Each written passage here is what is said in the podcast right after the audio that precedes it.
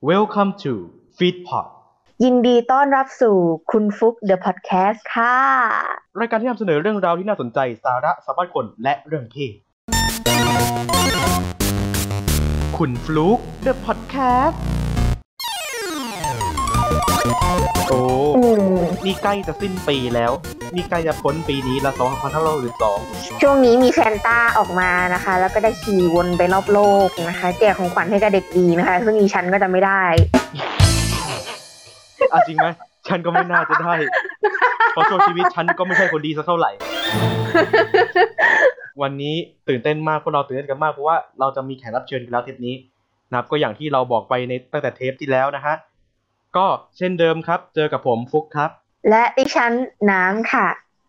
เจอกับพวกเราอย่างนี้ทุกวันอาทิตย์วันอาทิตย์หนึ่งทุ่มเลยนะครับมาวันนี้ไม่เสียเวลาดีกว่าเพราะว่าแขกเดี๋ยวแขกเราจะมาแล้วช่วงแรกของเรากับสนทนาปัญหาชายปัญหาหญิงครับ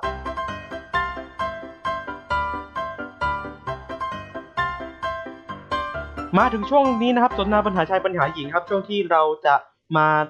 ศึกษาความเข้าใจกันระหว่างชายหญิงนะครับ ว่าเรื่องที่ ผู้หญิงไม่เข้าใจผู้ชายและเรื่องที่ผู้ชายไม่เข้าใจผู้หญิงคืออะไรกันบ้างนะฮะเรายังเปิดรับสมัครอยู่นะครับสำหรับทุกท่านนะครับคุณผู้ฟังทุกท่าน สามารถส่งเรื่องราวปัญหาชายหรือปัญหาหญิงที่คุณสงสัย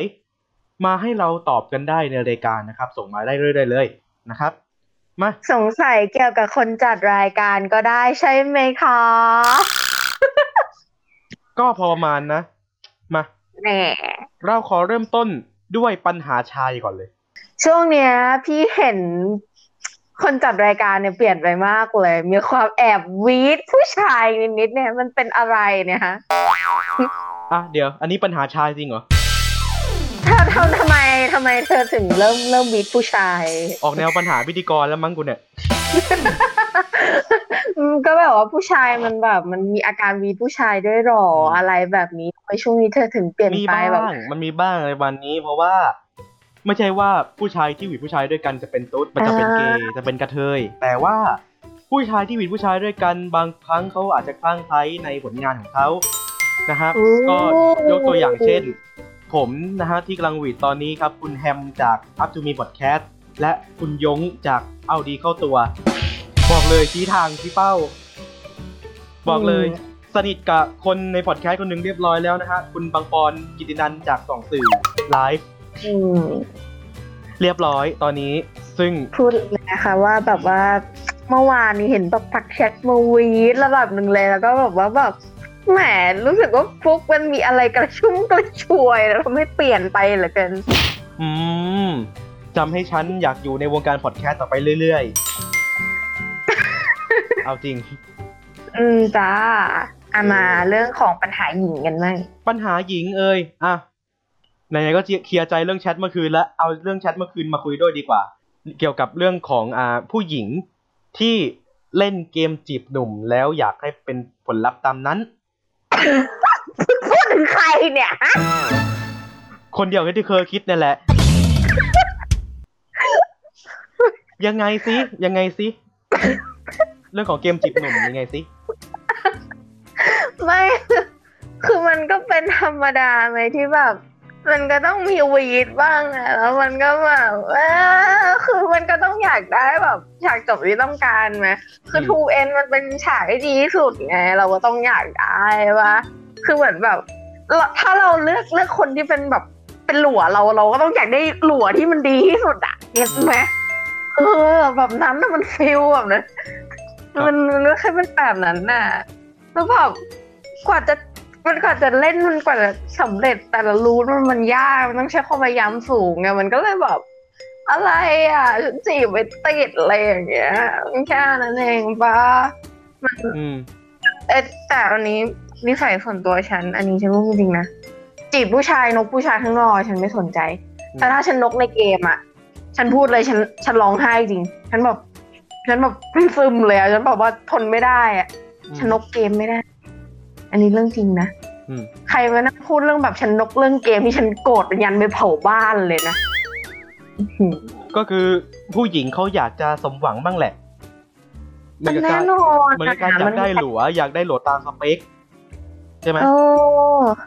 แล้วมันก็เหมือนกับการที่ผู้ชายบางคนก็เล่นเกมเหมือนอยากได้ item ในในฝันอะไรอย่างเงี้ย item ที่ต้องการเราเราก็ฝากอีเวนต์อะ เออประมาณนั้นผู้หญิงก็แบบ อยากได้ฉากจบที่ต้องการอะไรอย่างเงี้ย เออ เข้าใจใช่ไหมอืมอืมประมาณนั้นแหละก็เหมือนการล่า item เออจ้ะอะนะฮะจบไปก็ออกแนวไม่ใช่ช่วงสนทนาปัญหาชายปัญหาหญิงนี่ออกจะสนทนาปัญหาพิธีกรมากกว่านะครับเพราะว่ามันนินทากันในรายการเนี่ยฮะอินอินทากัน ใช่ไหมคุณจริงฟุกที่รักจริงจ้ะก่อนที่หยอดกันไปมากกว่านี้นะจ๊ะช่วงที่สองกับช่วงคุณฟุกลุงมาคิดจ้ะ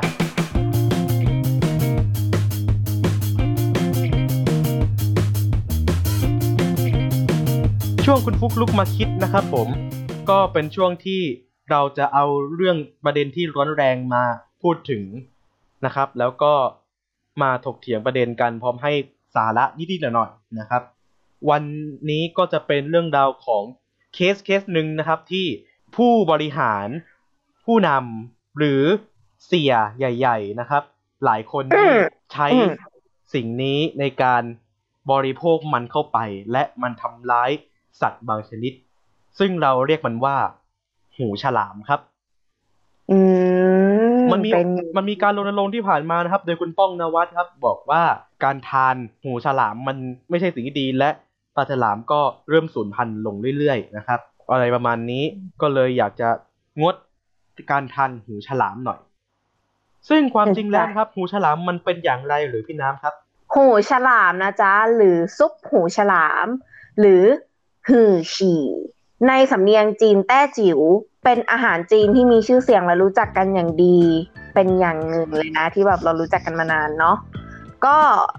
ในสมัยราชวงศ์หมิงเนี่ยก็ปรุงมาจากขี้ส่วนต่างๆ ของปลาฉลาม โดยใช้วิธีปรุงคล้ายกับกระเพาะปลา มันก็จะมีความหนืด มันก็จะมีความเหนียวแล้วมันก็จะมีความคาวอืมมีส่วนผสมอย่างอื่นเช่นเนื้อไก่เนื้อหมูขาหมูกระดูกไก่กระดูกหมู แล้วก็เครื่องยาจีนต่างอืมๆซึ่งครีบของปลาฉลามนั้นจะมีลักษณะเป็นกระดูกอ่อน ที่แบ่งเป็นสองส่วน คือฐานครีบและก้านครีบ ซึ่งเป็นกระดูกที่มีลักษณะเป็นเส้นๆเพื่อช่วยให้ปลาฉลามเนี่ยสามารถแผ่ครีบออกได้ ส่วนที่นำมาทำเป็นหูฉลามก็คือก้านคีบ ซึ่งต้องผ่านกระบวนการหลายอย่าง ตั้งแต่แตก ตั้งแต่แบบตากแห้ง ต้มจนเปื่อย แล้วก็แบบขูดหนังทิ้งจนเหลือแต่กระดูกอ่อน ซึ่งทำให้เชื่อกันว่าหูฉลามที่นำมาต้มจนเปื่อยและตุ๋นเนี่ยแบบว่าจะกลายเป็นอาหารที่วิเศษ มีคุณค่าทางอาหารต่างๆ อะไรแบบนี้ หูฉลามหนึ่งชามเนี่ยก็เลยมีค่าเท่ากับแบบในความเป็นจริงนะ มีค่าแบบในสมัยนั้นเขาอาจจะมองว่ามีค่ามากแต่ว่าหูฉลามคุณค่าจริง ๆ แล้ว ในในความเป็นจริงก็เท่ากับไข่เป็ดฟองเดียวเท่านั้นเอง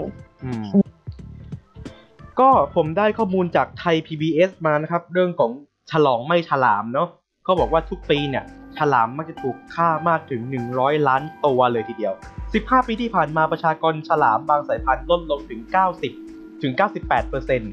ครีบจากฉลามมากถึง 73 ล้านตัวถูกนำไปทำเป็นซุปหูฉลาม หรือเมนูอื่นๆ คนไทยในเขตเมืองนะครับ เคยบริโภคหูฉลามมากถึง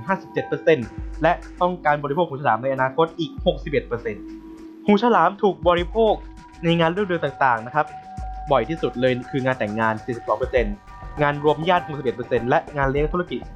47%โซเชียลก็เลยปะทุประเด็นนี้ขึ้นมานะครับ กลายเป็นเรื่องราวของฉลองไม่ฉลามนะครับ โดยการรณรงค์ของ คนยุคใหม่นะครับ และคนโซเชียลจำนวนมากเลยนะครับ โอ้โห ก็จริงๆอะเรื่องของหูฉลามอะมันน่าจะเป็นเรื่อง case case หนึ่งที่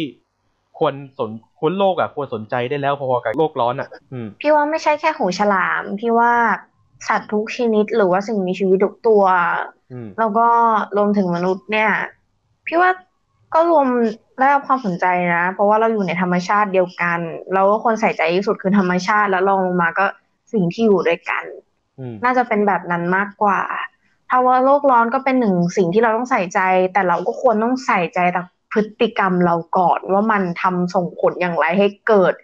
เกิดผลยังไงแบบให้มันเกิดภาวะโลกร้อนเยอะไหมเราเป็นส่วนหนึ่งที่ทำแล้วมันเยอะแค่ไหนอืมคือบางอย่างเราเลี่ยงไม่ได้ถูกไหม เราก็ทำให้มันน้อยลงแค่นั้นเอง แล้วพี่พี่จะบอกว่า อ่า อย่าว่าแต่หูฉลามเป็นอาหารที่แบบที่ทำลายสัตว์อะสมองลิงอย่างเงี้ย เอาก็มีอืมอ่า สเต็กจิ้งจกอย่างเงี้ย อ่าก็ตับมีห่านอย่างเงี้ยตับห่าน อ่า ตับห่านเป็นของหวานใช่ไหมอืมมีการต้มกบทั้งนั้นที่กบยังเป็นๆอยู่ก็มี แล้วก็ตอนนี้ล่าสุดมีขนมปังแมลงสาบแล้วด้วยซ้ำเพราะฉะนั้น มันไม่แปลกหรอกที่เราอาจจะต้องอยู่ร่วมกันโดยอาศัยพึ่งพากันและกันโดยการกิน แต่แต่เราควรจะทำยังไงให้มัน balance แล้วก็แบบรักษาระบบนิเวศแค่นั้นเอง แล้วก็ดูว่าสิ่งมีชีวิตอื่นๆ จะอยู่ร่วมกันเรายังไงอืมไม่ใช่ว่าเราไปทำลายเขา เราควรจะปล่อยให้ธรรมชาติเป็นคนคัดสรรเขาด้วย ถ้าฉลามสูญพันธุ์ไป เชื่อไหมสัตว์ทุกชนิดอ่าในน้ำเนี่ย แทบจะตายหมดเลยนะอ่าเพราะว่าฉลามเนี่ยมันมีไว้เพื่อให้ธรรมชาติใต้น้ำเนี่ยสมดุล อืมถูอาจกจะมีการล่าล่าสัตว์ล่าปลาบ้าง แต่เขาก็ทำหน้าที่อาหารของมันก็จริง เป็นอาหารของมันก็จริง แต่ว่ามันก็พยายามควบคุมประชากรของเขาด้วย เราก็ไม่ใช่แต่ตัวฉลามนะ อ่า ถ้าพูดถึงเรื่องใต้น้ำก็จะเป็นตัวระบบนิเวศปะการังด้วยอืมสองสองอย่างนี้ที่ควบคู่กันที่ตอนนี้กำลังจะสูญพันธุ์ซึ่งเป็นเรื่องสำคัญ ต่อมาในไทยก็จะเป็นเรื่องของพายุนตอนนี้ในปีนี้ในช่วงปีเนี้ย อ่า รู้สึกว่าจะเหลือประมาณสองร้อยตัวแต่ ตายไปแล้วประมาณปีเนี้ยประมาณยี่สิบตัวสิบแปดถึงยี่สิบตัว ซึ่งกะแปลว่าเราก็เหลือแค่ร้อยกว่าตัวแล้วในไทยนะ ซึ่งพายูนเป็นสัตว์ที่เจอได้แค่ในไทยเท่านั้น เราก็เลยควรรักษามาก ๆ ถึงบอกว่ามันไม่ได้มีแค่ฉลาม แต่มันเป็นสัตว์ทุกชนิดที่เราควรจะรักษา และเราอะไม่ใช่คนที่แบบว่า ควรไปคัดสรรว่ามันควรอยู่หรือไม่ควรอยู่ธรรมชาติ ควรเป็นคนคัดสรรมัน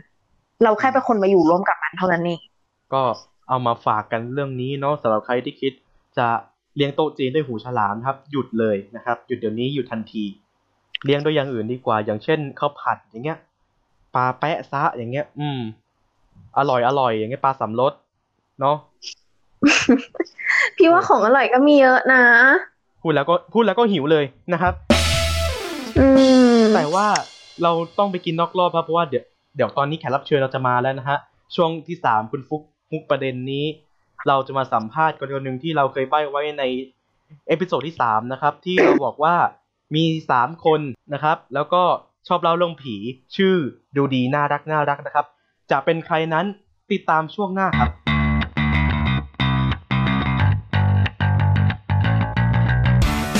ช่วงคุณฟุกฟุกประเด็นครับ วันนี้ก็ไม่ได้มาฟุกประเด็นนะครับ แต่ว่าเราจะมาสัมภาษณ์แขกรับเชิญกันนะครับ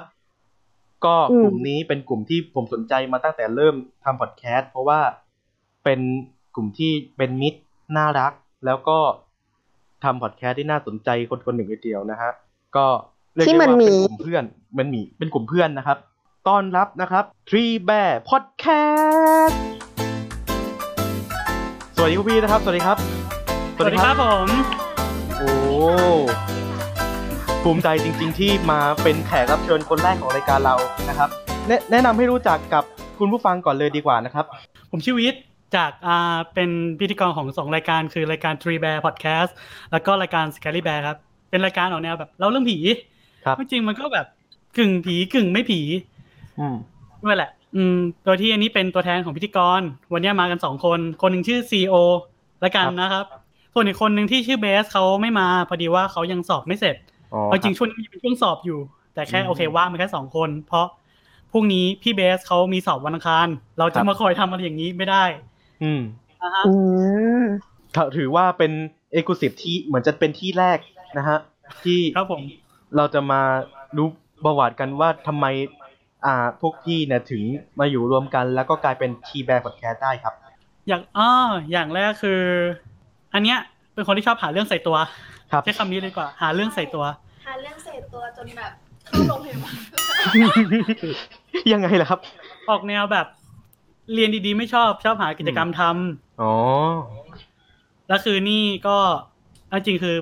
เรียนอยู่มหาลัยแห่งหนึ่งแล้วกันในสมุทรปราการนะครับ อยู่ปีเออจริงๆคืออยู่ปีสามแล้วปีสามเทอมหนึ่งครับทำงานกิจกรรมมหาลัยมาเรื่อยๆ ก็ทำตั้งแต่มปลายแล้วแหละ แล้วรู้สึกอยากหาอะไรที่เป็นผลงานตัวเองที่นอกเหนือจากในมหาลัยบ้าง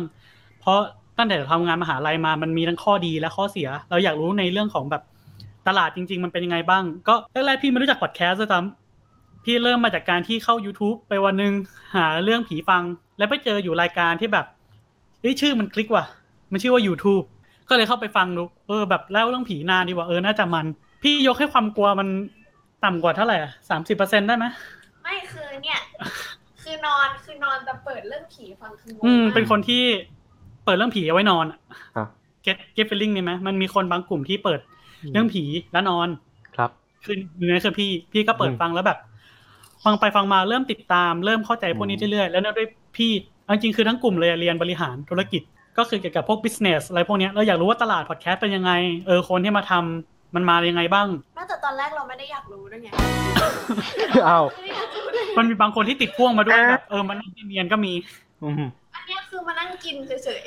เออใช่แต่แต่มาพูดถึง YouTube นิดนึงฮะ เหมือน YouTube ครับเขาจะมีเอกลักษณ์หนึ่งครับ เอกลักษณ์ที่ว่านั่นไม่ใช่เรื่องผีครับ อืม แต่เป็นการกินขนมแล้วเล่าเรื่องผีไป ใช่ครับ แรกๆก็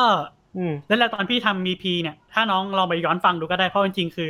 นี่มีความ reference จาก YouTube บ้างนะอืมคือแบบเป็นเหมือนกลุ่มคนมานั่งเล่าเรื่องผีอะไรพวกเนี้ย สังเกตได้ว่า EP หนึ่ง EP สองอะ มันครับยังหาจับต้นชนปลายไม่ได้ จนกระทั่ง EP สามที่มีเพื่อนคนหนึ่งอะ ชื่อต่อ เป็นเพื่อนพี่เองแหละครับ ก็คือเพื่อนทั้งแก๊งกันอะ เขาเข้ามา แล้วก็ทำลายทุกเกณฑ์มาตรฐานทุกอย่างเลย พี่กำลังเล่าเรื่องผีน่ากลัวตอนนั้นรู้สึกเป็นเกี่ยวกับล่าแม่มด เป็นประวัติศาสตร์ล่าแม่มดๆใช่ครับใช่ใช่แล้วก็อยู่ดีเพื่อนคนนี้ก็เปิด Facebook ถ่ายเล่นไปเรื่อยๆ แล้วมันก็พูดแบบ เอ้ยมีข่าวข่าวหนึ่งว่าเรื่องอึเอ้ยพูดไม่พอเรื่องอะไรแบบปลดทุกข์หนักอะแบบสารเต็มห้องน้ำเลยแบบ เออนั่นคือเป็นการที่ลดคุณภาพของพี่จากประมาณตั้งไว้ประมาณแปดเหลือหนึ่งอืม ไม่เหลืออะไรเลยแบบโอ้เอางี้ก็ได้ว่าเอออยู่ดีแบบเล่าเรื่องสยองขวัญปุ๊บ มาเรื่องขี้เลย เออ ได้โอเคไม่พอนั่นแหละ ก็หลังจากนั้นก็เริ่มมีของกินอะไรมาบ้างเรื่อยเออโดยเฉพาะไก่ไก่เกาหลีๆ อืม ไม่บอกเลยว่ามอไหนแต่แถวแถวๆเนี้ยมีไก่เกาหลีอยู่ร้านหนึงอร่อยน่าจะอร่อย อร่อยเพราะว่าอร่อยมากครับ แถวแถวมอเรา มากินได้นะเออ ขอถามหน่อยได้ไหมอะ ไม่ทราบว่าน้องนี่อยู่จังหวัดไหนกัน นนทบุรีทั้งคู่ครับอุ๊ยจริงเหรอแถวนั้นมีของกินอะไรไหมอยู่ บอกเข้าไปพี่น้ไกลมากำบอกเข้าไปเราสันทัด บอกเข้าไป ไกลกันมากนะเนี่ย เมืองเมืองนนท์มีของกินมีของกินอร่อยทุกอย่างเลยคือเข้ามาอ่าก็ เข้ามานนท์แล้วอ้วนอะหนูหนูก็อยู่แล้วหนูก็อ้วนเหมือนเขาอะ สมัยก่อนพี่ก็มีช่วงนี้ที่ผอมเหมือนกันครับ จนกระทั่งรู้จักกับซีอเนี่ยแหละ น้อง ตั้งแต่มกราจนถึงเนี้ย อืมขึ้นมาสิบโลนะ แรกๆพี่น้ำหนักมันแปดสิบห้าตอนนี้คือจะใกล้ร้อยแล้วอืมเป็นเป็นยังไงครับพี่ซีโอพาไปทัวร์ของกินเยอะเลยสิท่ามันมันไม่เกี่ยวกับเราเลยคือหลักๆอะคือมันเหมือนกับแบบไม่ใช่เราหิวคือข้าวคือหิวข้าวใช่ไหมเราหิวข้าวแล้วเนี่ยเป็นคนที่พอช่วงแรกๆตอนเข้ามหาลัยแรกๆคือพี่เป็นคนอ้วนอ้วนมากคล้ายๆน้องพี่น้ำหนักประมาณร้อยห้าอยู่ดีเข้ามหาลัยอยากเปลี่ยนแปลงตัวเองออกกำลังกายอืมจากร้อยห้าเหลือแปดสิบภายในปีเดียวอู้แต่รูทีนทุกอย่างเปลี่ยนหมดนะออกกำลังกายแคบทุกวันครับ อาหารประจำของพี่คือเวย์โปรตีนกับอกไก่ กินไก่ทุกวันจะเป็นเกาเออกินไก่ทุกวันน้องเขาจะทุกมื้อจะกลายเป็นอกไก่อืมแล้วคือแบบมีแต่ธัญพืชรูเมทพี่ก่อนหน้าเนี้ยก็แบบเอ้ยมึงมึงเลิกกินอาหารนกได้ไหม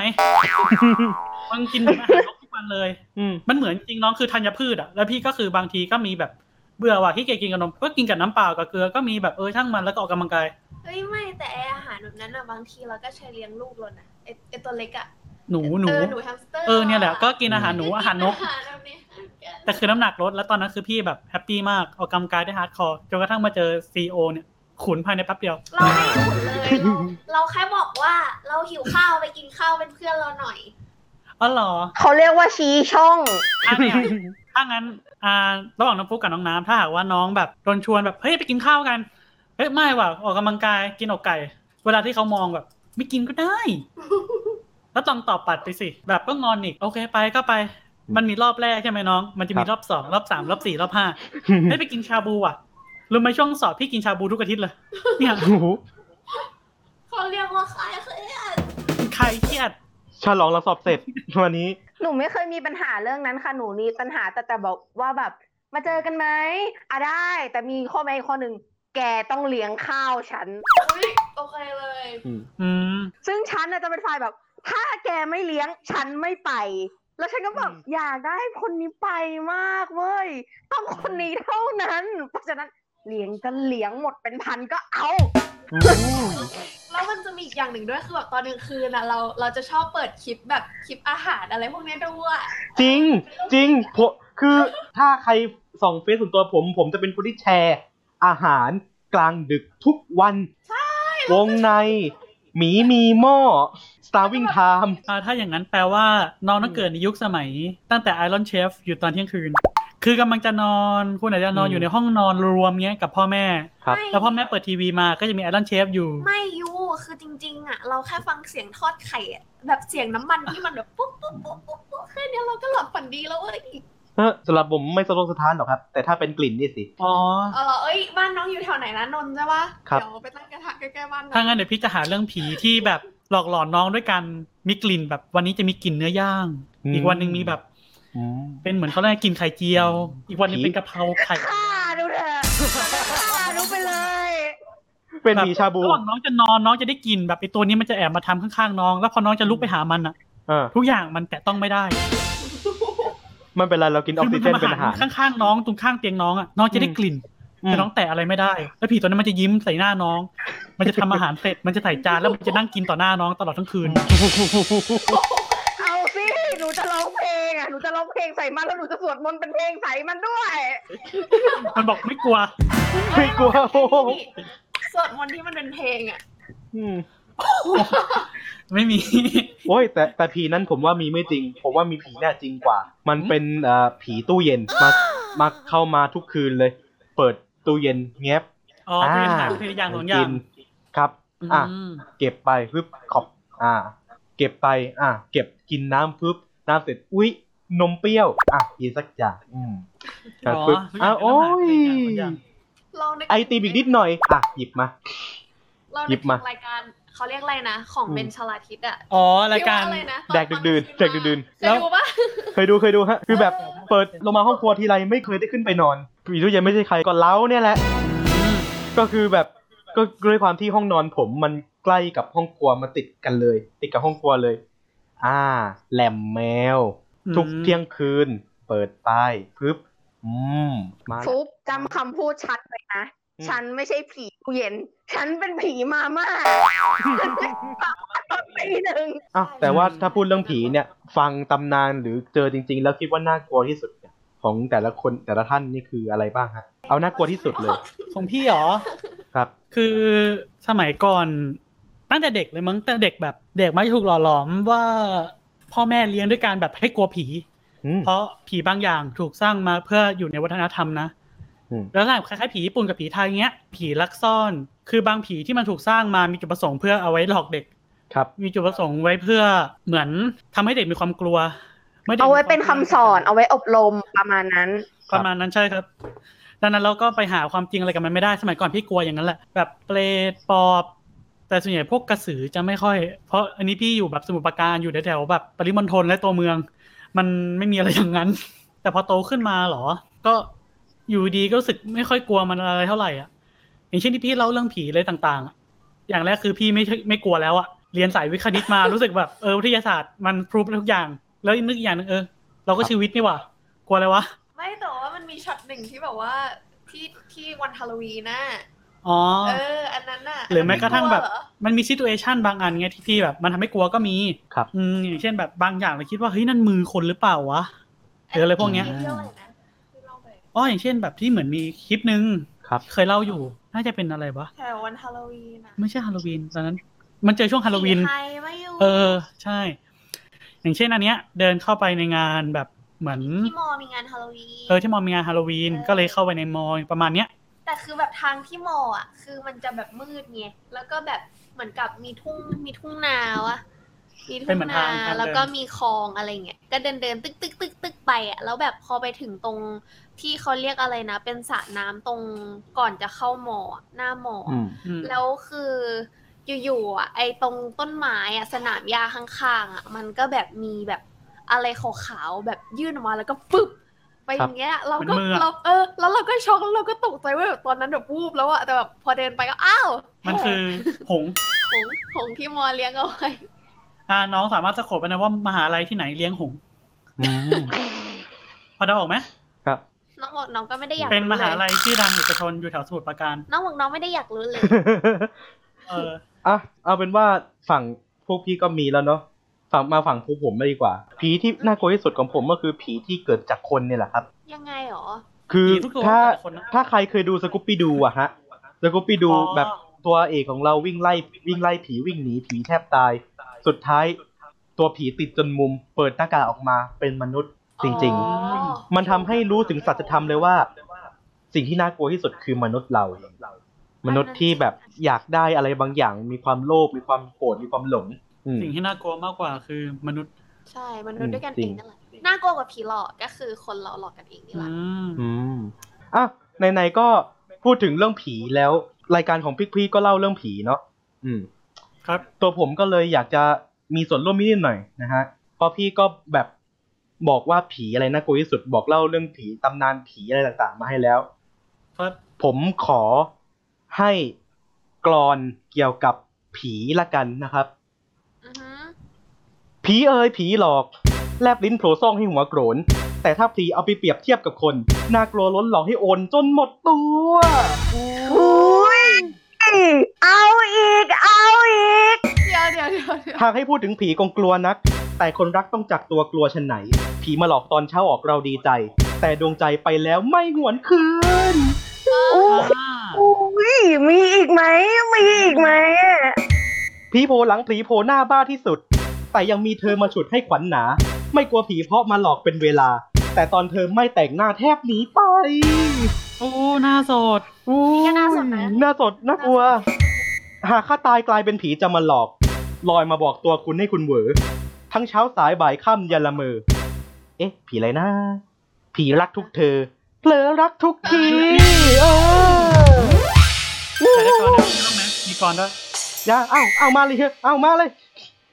อ่าอ่าอันนี้เมื่อกี้หาเจออยู่อะไรอะเก็บไว้อยู่อืมสองเกลือเอาดอแถวบ่อดงกล้วย เนี่ยพลบข้ามปัดขวาอืม วิ่งเข้าปากกล้วย ใจเต้นเหมือนกลอง ส่องมองดงกล้วย อืมตาจ้องเขม็ง โห เอ็นเท่ากล้วยโอ้ไปย จับบับมับรอบกล้วย อู้ มันแข็งตู้มือ อื้อหือ แทงกล้วยถอดเสื้อเปลยบน อยากชนกับกล้วยคินเดอร์แจ้งเตือน เพื่อนรอบอกกล้วย ฉันนัวกับใคร อยู่ในป่ากล้วย อืมยิ่งกรีดตาปือเจอผีโชว์กล้วย อุ้ยอืมนะครับอุ้ย เป็นไงผีตัวนี้น่ากลัวไหม อุ้ยกูนะอุ้ยกลัวเนาะกลัวเราบางทีเราไม่รู้ตัว ก็ยังมีอีกช่วงหนึ่งให้พี่วิทย์และพี่ซีอมาช่วยพวกเรานะฮะในเรื่องของช่วงคุณฟุกบุกพันทิปครับ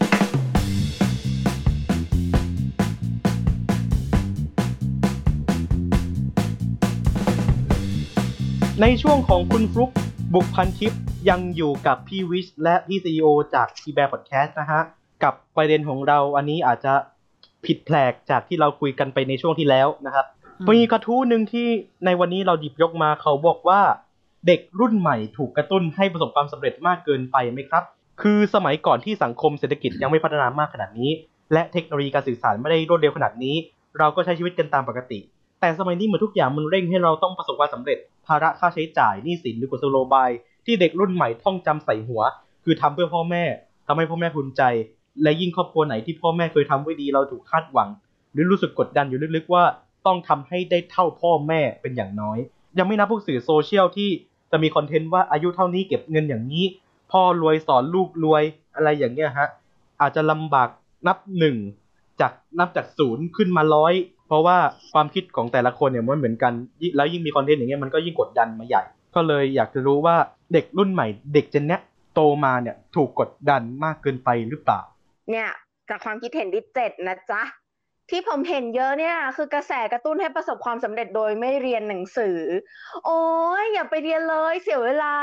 โมว่าคนที่เรียนจบเกรดไม่ดี สรุปไม่ได้อะไรเลยสักอย่าง แต่ได้เป็นเจ้านายคน จ่ายเงินจ้างเด็กจบนอกปอตรีรังเกียจนิยม 4.00 พวกเรียนเก่งเนี่ย ก็แค่ลูกจ้าง จะบอกว่าสมัยมต้นเนี่ยได้ยินคำคม พวกนี้ก็เชื่อนะ เด็กหลังห้องมันมีหัวคิด คนอย่างเราเนี่ยแหละ จะประสบความสำเร็จ ย้อนกลับไปมองตอนนั้นสมเพศตัวเองเหลือเกิน มันจะมีอยู่วาทะหนึ่งเขาบอกว่าเด็กหลังห้องมันจะประสบความสำเร็จกว่าเด็กหน้าห้อง ซึ่งผมก็ยังไม่ปักใจเชื่อร้อยเปอร์เซ็นต์นะว่ามันเป็นอย่างนี้จริงหรือเปล่า พี่ว่าอยู่ที่สปิริตและความขยัน มันอยู่ที่สปิริตมากกว่า ผมเชื่ออย่างนี้ ความขยันเกี่ยวนะ ต่อให้มีแต่สปิริตอย่างเดียวถ้าไม่ทำไม่มีผล อืมมามาดูความคิดเห็นของผมกันบอกว่า กระแสอายุร้อยร้อยล้านมันแรง แต่ไม่บอกกันว่าที่บ้านรวยเนี่ยเป็นร้อยล้านอยู่แล้ว ก็แล้วแล้วแบบเมคเมคเรื่องขึ้นมาไงว่า เออ เรารวยได้เพราะอย่างนี้เราเริ่มจากศูนย์ขึ้นมาพันล้านเลย ทั้งนั้นที่เขารวยอยู่แล้วอะแล้วเขาก็มาข่มให้คนรากหญ้ายิ่งต้องกดดันมากขึ้นไปอีกอะคือแบบเป็นเรื่องที่ยากควบคุมนะฮะ พี่วิทย์ฮะเรื่องมาคอมเมนต์หนึ่งอืมอะไรอะมันอาจจะเป็น อ่า แบบนั้นก็ได้ เพราะแบบอะไรอะค่าเล่าเรียนบ้านเรามันแพง อืมไม่ได้เรียนฟรีๆพ่อแม่ส่งเสียหมดไปเป็นล้าน หลายล้านด้วยซ้ำจบมาทำงานก็แก๊ก มันก็ไม่คุ้มไง พ่อแม่บางคนทำงานแทบตายเพื่อส่งลูก อืม อ่าไม่เหมือนพวกต่างประเทศที่หลายประเทศเนี่ยเรียนฟรี แล้วก็ลงทุนไปแล้วอะใครก็คาดหวังในสิ่งที่เขาต้องการทำให้มันเกิดคุณค่าเอาจริงเรื่องประเด็นนี้พี่มองว่าแบบมันมองได้หลาย ๆ แง่และหลาย ๆ ด้านครับมากแล้วมันละเอียดอ่อนมากด้วย อย่างเช่น ที่น้องบอกเรื่องแบบบางคนมีหลายล้าน ก็ก็มีจริง รู้จักใช่ไหมแบบเจ้าของเท่าแก่น้อยอะครับบอกบอกบอกชื่อแบรนด์ไปละอะไม่เป็นไรอืมเพราะว่าเขาจะจ้างเราเขาจะจ้างเราวัยรุ่นพันล้านใช่ไหมฮะ ใช่ครับผม อืม เราดูว่าเขาเล่นเกมเกิดครับอะไรพวกนั้นใช่ไหมอย่างอืมแรกคือเหตุการณ์บางอย่างในนั้นอะ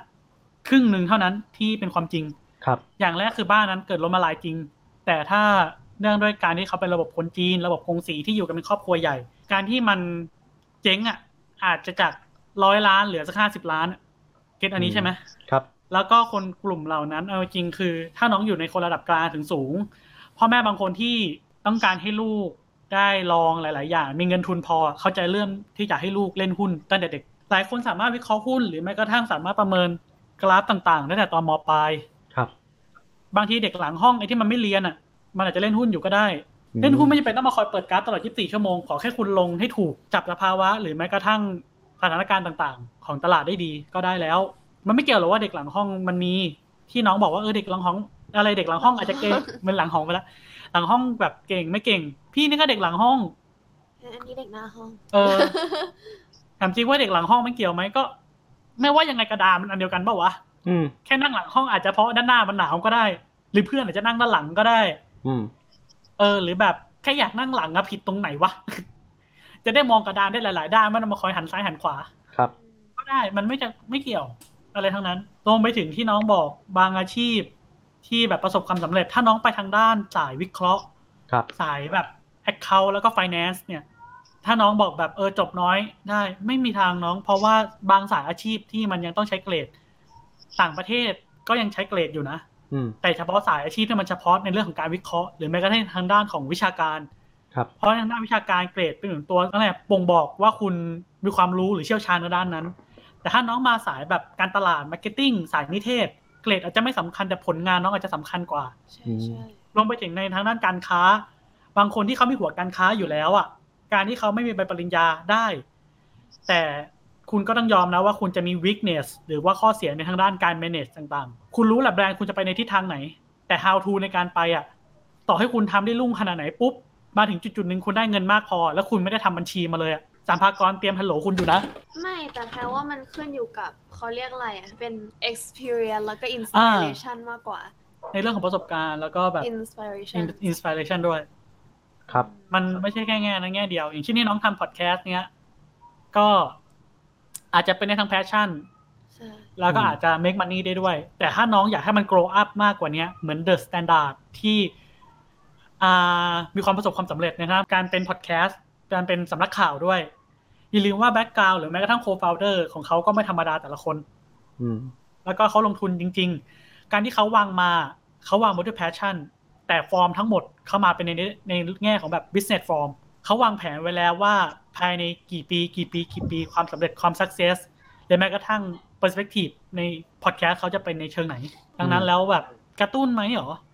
ถ้ากลับมาที่ topic คือเด็กรุ่นใหม่มักถูกกระตุ้นอะไม่นะ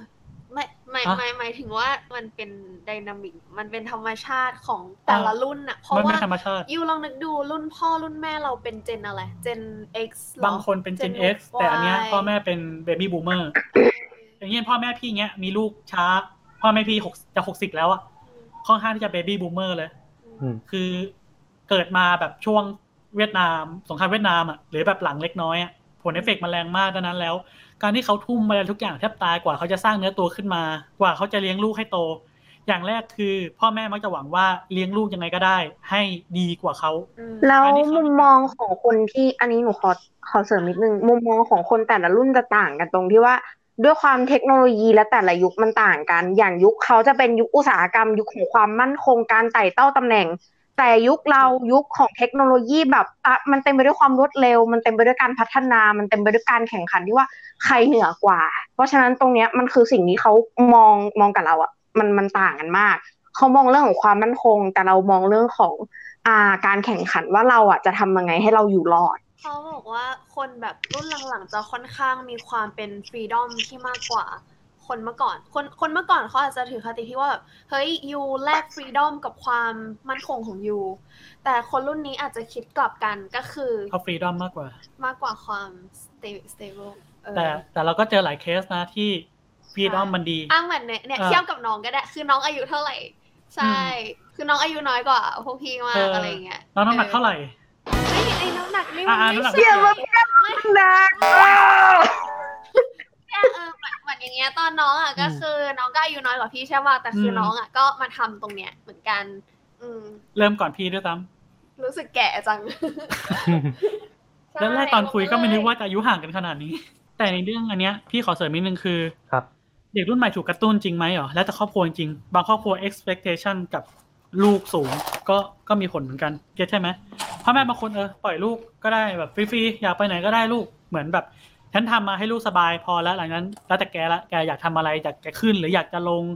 อยากจะเซเบิลอยู่นี้ก็แล้วแต่แกฉันส่งมาสุดแล้ว ก็มีหรือบางคนหวังต่อก็ได้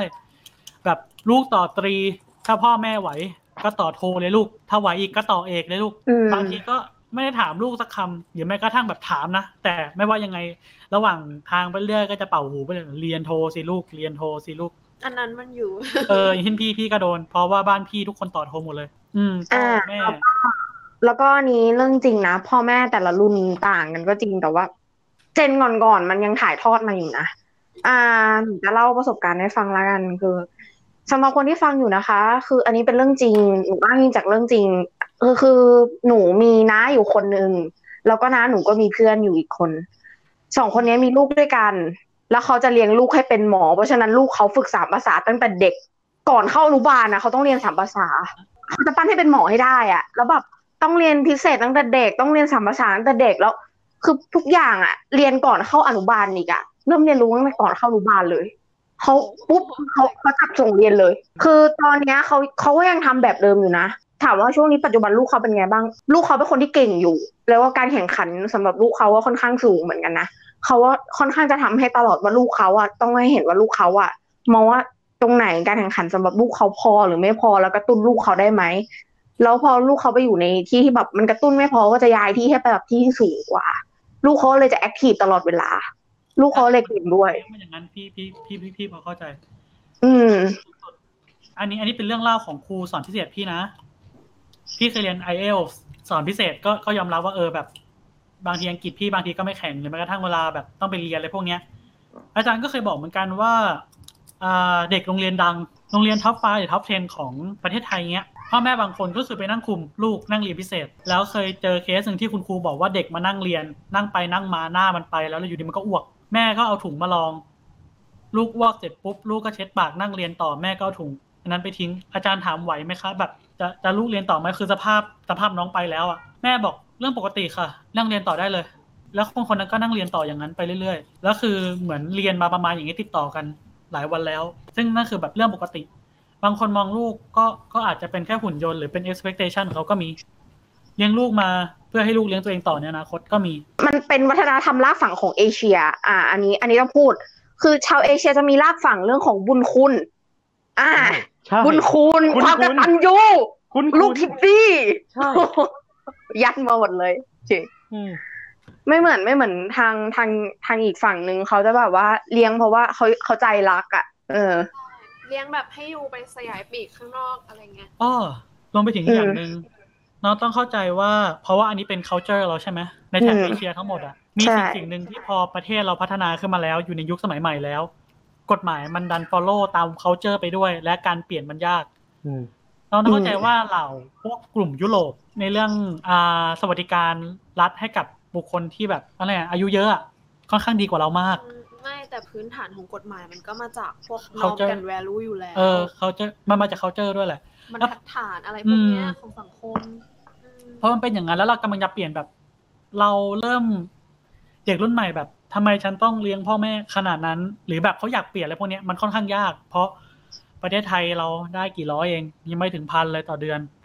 โผล่ท้ายแล้วอืมปัจจุบันเจ็ดสิบถึงแปดสิบเปอร์เซ็นของรายได้ของคนแก่ในประเทศไทยอะมาจากลูกหลานทั้งนั้น การที่เราจะเปลี่ยนบางทีมันก็ค่อนข้างยาก หรือแม้กระทั่ง แล้วแต่พ่อแม่ด้วย พ่อแม่บางคนวางรากฐานสำหรับตอนแก่เขาดีมาก ในเรื่องของอืมไฟแนนเชียลในเรื่องของถูแบกบถูกสวัสดิการสุขภาพของเขาถ้าเขาวางดีก็เออลูกจะไปไหนก็ได้ แต่อันเนี้ยจะเป็นแง่มุมของทางยุโรปที่มีมากกว่าก็คือ อย่างถ้าเรียนไฟแนนซ์นะยูจะรู้เลยว่า ไอเรื่องที่เราแบบมีพวก mutual funds อะเขาเรียกอะไรนะอ่าเป็นเออเงินหลังเกษียณอะไรพวกเนี้ย คือเขาจะมีการวางแผนอะไรพวกนั้นด้วย จริงว่าครับเขาจะวางแต่ตอนทำงานช่วงประมาณยี่สิบถึงสามสิบยี่สิบปลายถึงสามสิบต้นแล้วเขาก็จะเริ่มทำเลยถูกต้องรวมไปถึงจริงๆสมัยก่อนมันก็ดีอย่างหนึ่งนะ ในยุคที่เรายังมีบำนาญอยู่อะเราปู่ย่าตายายพี่ที่แบบ หรือแม้กระทั่งคนรู้จัก ที่ใช้บำนาญค่อนข้างที่จะเอฟเฟกตีฟกว่าบำเหน็จ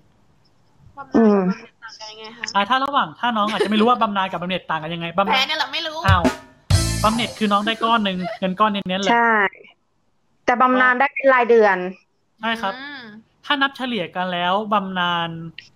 บำนาญค่อนข้างที่จะแบบ อย่างน้อยมันดูมันดูใช้ได้แบ่งเฉลี่ยมากกว่า แต่บำเหน็จอะในแง่มุมของเงินพวกเนี้ยเอาจริงต่างกันเยอะนะ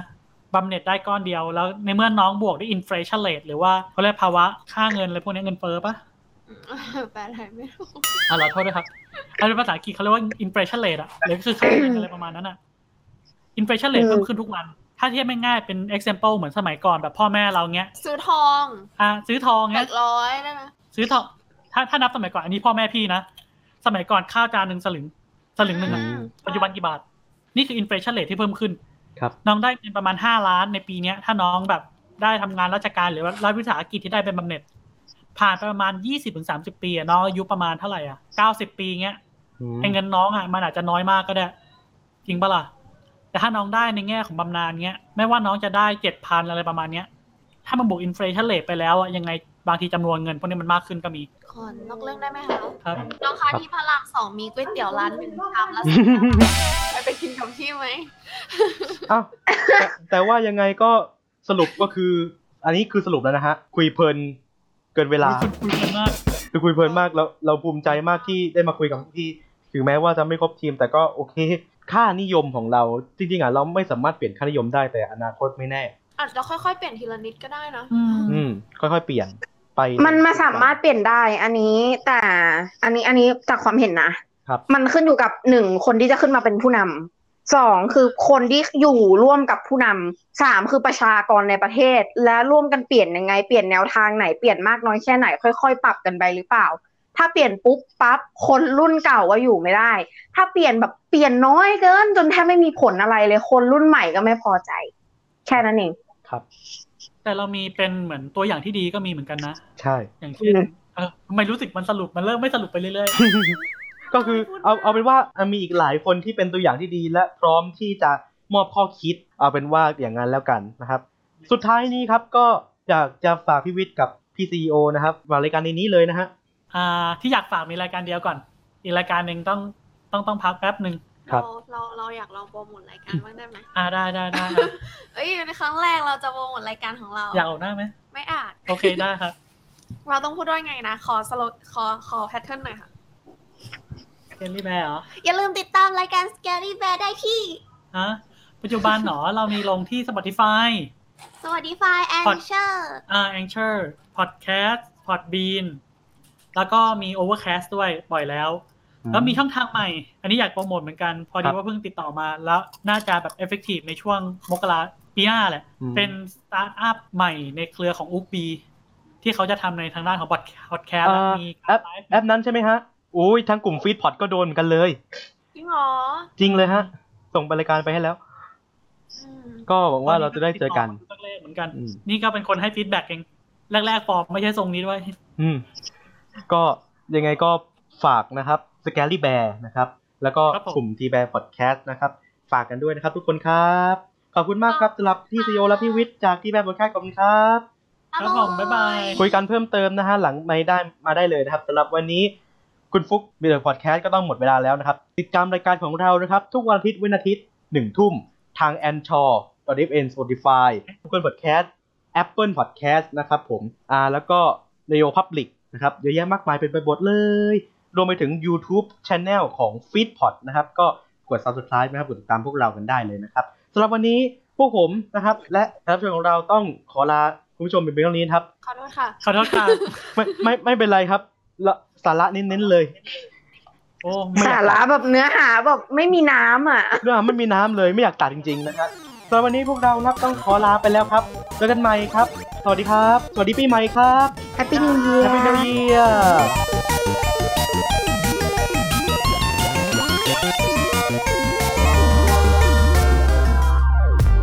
อบพระคุณที่รับฟังรายการเราจนจบ อย่าลืมติดตามพวกเราได้ที่ facebook.com/feedpodsthai และติดต่อโฆษณาได้ที่ feedpod2019 at gmail.com